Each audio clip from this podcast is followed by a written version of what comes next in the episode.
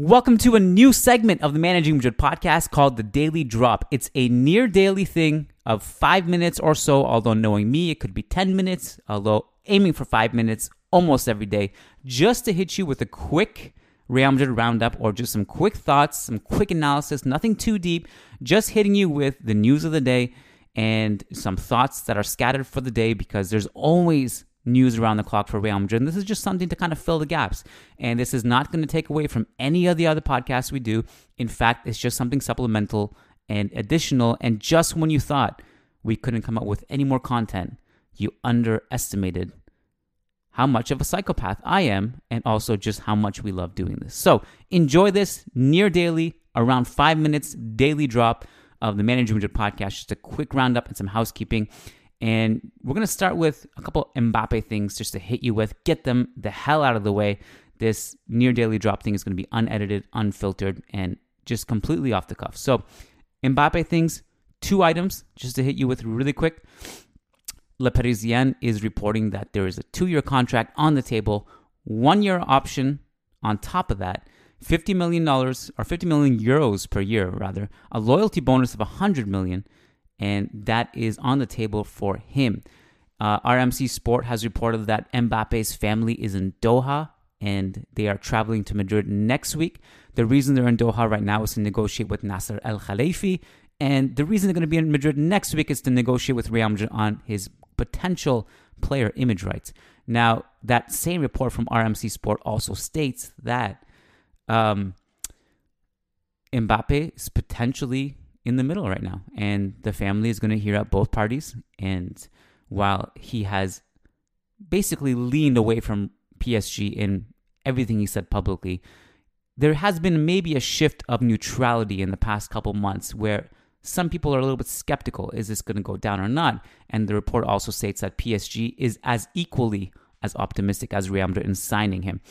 Um, so that's it. That's the boring news out of the way. As Bernd Schuster said today, in an interview with some award ceremony that I can't even pronounce or remember what the name is, quote, I am bored, end quote. That's something that he literally said about the Mbappe situation. I resonate with that. I'm bored of it. I don't care. It's the same reports every day. Don't care. Wake me up when this is over. And he has signed a contract. And uh, I'm sure you're kind of bored of it too and just kind of over it, the daily news that is basically just repetitive. But hey, this is the daily drop, so we're hitting you with all this stuff just so you don't miss it, even the stuff that seems redundant. Uh, more Piqué Gate stuff. So just to give you a heads up, everything on Gerard Piqué, Rubiales, and everything surrounding that, the controversy, what's going to be the aftermath. I'm going to have the great Euan McTear on the podcast tomorrow in a full episode, not a daily drop, like full on, taking our time, breaking this down. That's going to drop tomorrow. So keep your eyes peeled for that. In the meantime, I will give you today's leak. Gerard Piqué has forwarded many moons ago, by the way, when Sergio Ramos was a Real Madrid player, but it's being leaked today. Gerard Piqué forwarded to Rubiales an audio of Sergio Ramos criticizing Rubiales. And I will quote Euan McTear on Twitter. He says, Today in Piqué Gate, Sergio Ramos sent Piqué an audio containing some criticisms of Rubiales' interference in the players' union, but explicitly suggesting to Piqué, I think we should stay out of it. Piqué then betrays Ramos' trust and forwards it to Rubiales. Should highlight that Sergio Ramos acts correctly here, does or says nothing wrong. He knows of conflict between the federation and players' union, but tells Piqué it's not their business. Piqué when he forwards it to Rubiales, tells him to keep it confidential. As with some previous Piqué audios, he knows what he's doing isn't right, and that is the end of Euan McTear's Twitter thread, thread rather, and he's going to be on tomorrow on the podcast to break that down further. We're only at four minutes and 20 seconds. This is a big fail, Kiyan. I have a few more things that I want to hit you with. Uh, Fabrizio, Fabrizio, Romano has uh, reported that Eder Militao's contract extension does not depend on the Rudiger deal. And by the way, if you're interested on more thoughts on Rudiger and how he would fit and if he's a good signing or not, Lucas Navarrete and I, we broke that down quite extensively over on patreon.com slash managing on yesterday's world famous Real Madrid mail- mailbag. So if you want to go and listen to that, you should go over to patreon.com slash managing Madrid. Romano also states Real Madrid have already prepared their new contract proposal for Militao to be completed in the coming weeks. And they're also planning to extend Vinicius Jr. and Luka Modric. Just a fun, wholesome, feel-good story. Miguel Gutierrez yesterday on Twitter says, quote, A year ago I debuted in La Liga. I hold the memories dear. Zidane's advice before I took the place of an idol like Marcelo made it even more special to feel I was moving toward my dream. Thanks to everyone with me, especially family and fans, prepared for what's to come. Uh, and that's the end of the tweet. Miguel, we wish you the best, buddy. Hope you recover quickly. And uh, I know it was tough to not play for the first team much of the season and then have to be out for the rest of the year. But hope you come back stronger, be interested to see what happens if he's going to go out on loan. But he's a very talented kid that I believe in personally. Um, things you'll find on managingmadrid.com. And I'm going to do a little bit of a reading for you in a second here. But uh, there's a discussion, an, a, a, clip, an audio clip, Lucas and I uh, discussing what Fede Valverde's best position is. You can click on that and then click play to hear our thoughts. We answer a question. Um, there are some just different reports and news that you can keep up with. My column, eight observation on Real Madrid's epic run on the quest to a double. That's about 3,000 words. And guess what? A reminder we have a listen to an article uh, option now on the website, which you can click play on any article, and you can literally like I know a lot of a lot of people um, are rightfully they just like convenience, although you know everyone's lifestyle is different you know. Some people they like to actually sit down and physically read and the benefit of physically reading is that you also get to click play and, and see some video clips that are embedded in the article. They can get a better picture of the tactics and things that i'm writing about and the, the writers are writing about. But if you're pressed for time you're on a commute you want to turn a 3000 word article into a 15 minute audio you can click play on any managing madrid article and a person who actually narrates it very well and not as robotic as you think will actually read the article to you.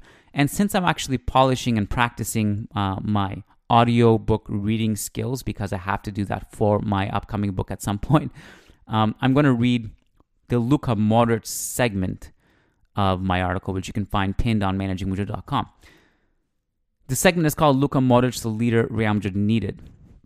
I don't think it's an exaggeration to say Real Madrid would have been out of the competition right now had Modric not transcended in a single moment of brilliance, which not only swayed the tie back in Real's favor, but was also the birth of a Modric masterclass in its own right. When the Croatian genius slung the outside of his boot into that diagonal cross to Rodrygo for Real's first goal, he carried that momentum and had an incredible two way performance from that point forth. The improvement in both Modric's and the team's play from that moment can't be understated and speaks of the power of momentum shifts in football. Things can turn on its head in a single moment, and it's the main reason why I always talk about the importance of having star players and freedom over elite tactics and simply good players. Ideally, you have both your tactics and talent down to a science, but generally, these Champions League titles are won through superstars putting the team on their backs and fighting through psychological pain and adversity, something even the best of tactics can often fall short of. But I'll take Modric, the Modric awakening, even as far back to when it was still 2 0 in favor of Chelsea. The moment I knew we were in for a wild ride was when Modric stopped a break as the last man back on a sequence where Casemiro had just made an off ball run as a pseudo right center forward. And then there's a video clip of that sequence that I'm talking about.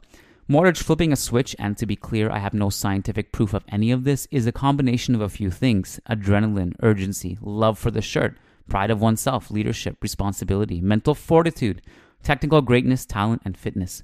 Allow me to highlight one more thing. When you've played that much football and you're on your last legs, staying sharp mentally is even more difficult.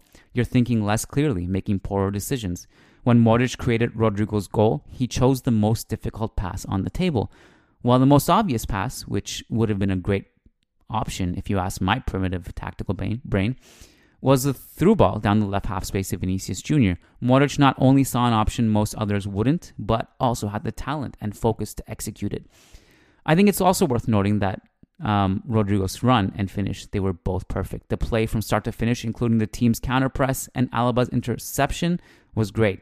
If there is anyone qualified to hit a through ball, by the way, it's Modric. He has the most of anyone in the Champions League this season, which is six. And that's the end of the segment. Uh, that article actually goes down and discusses the future of Real Madrid's midfield, Fede Valverde, Camavinga. Some thoughts from Stamford Bridge, the current version we have of Dani Carvajal, and a lot more, including Karim Benzema and Vinicius Jr. leading the attack. That's about 3,000 words. Enjoy it. Um, we have a lot of content coming your way. We'll see you tomorrow on this same feed because Euan and I are gonna are gonna break this down.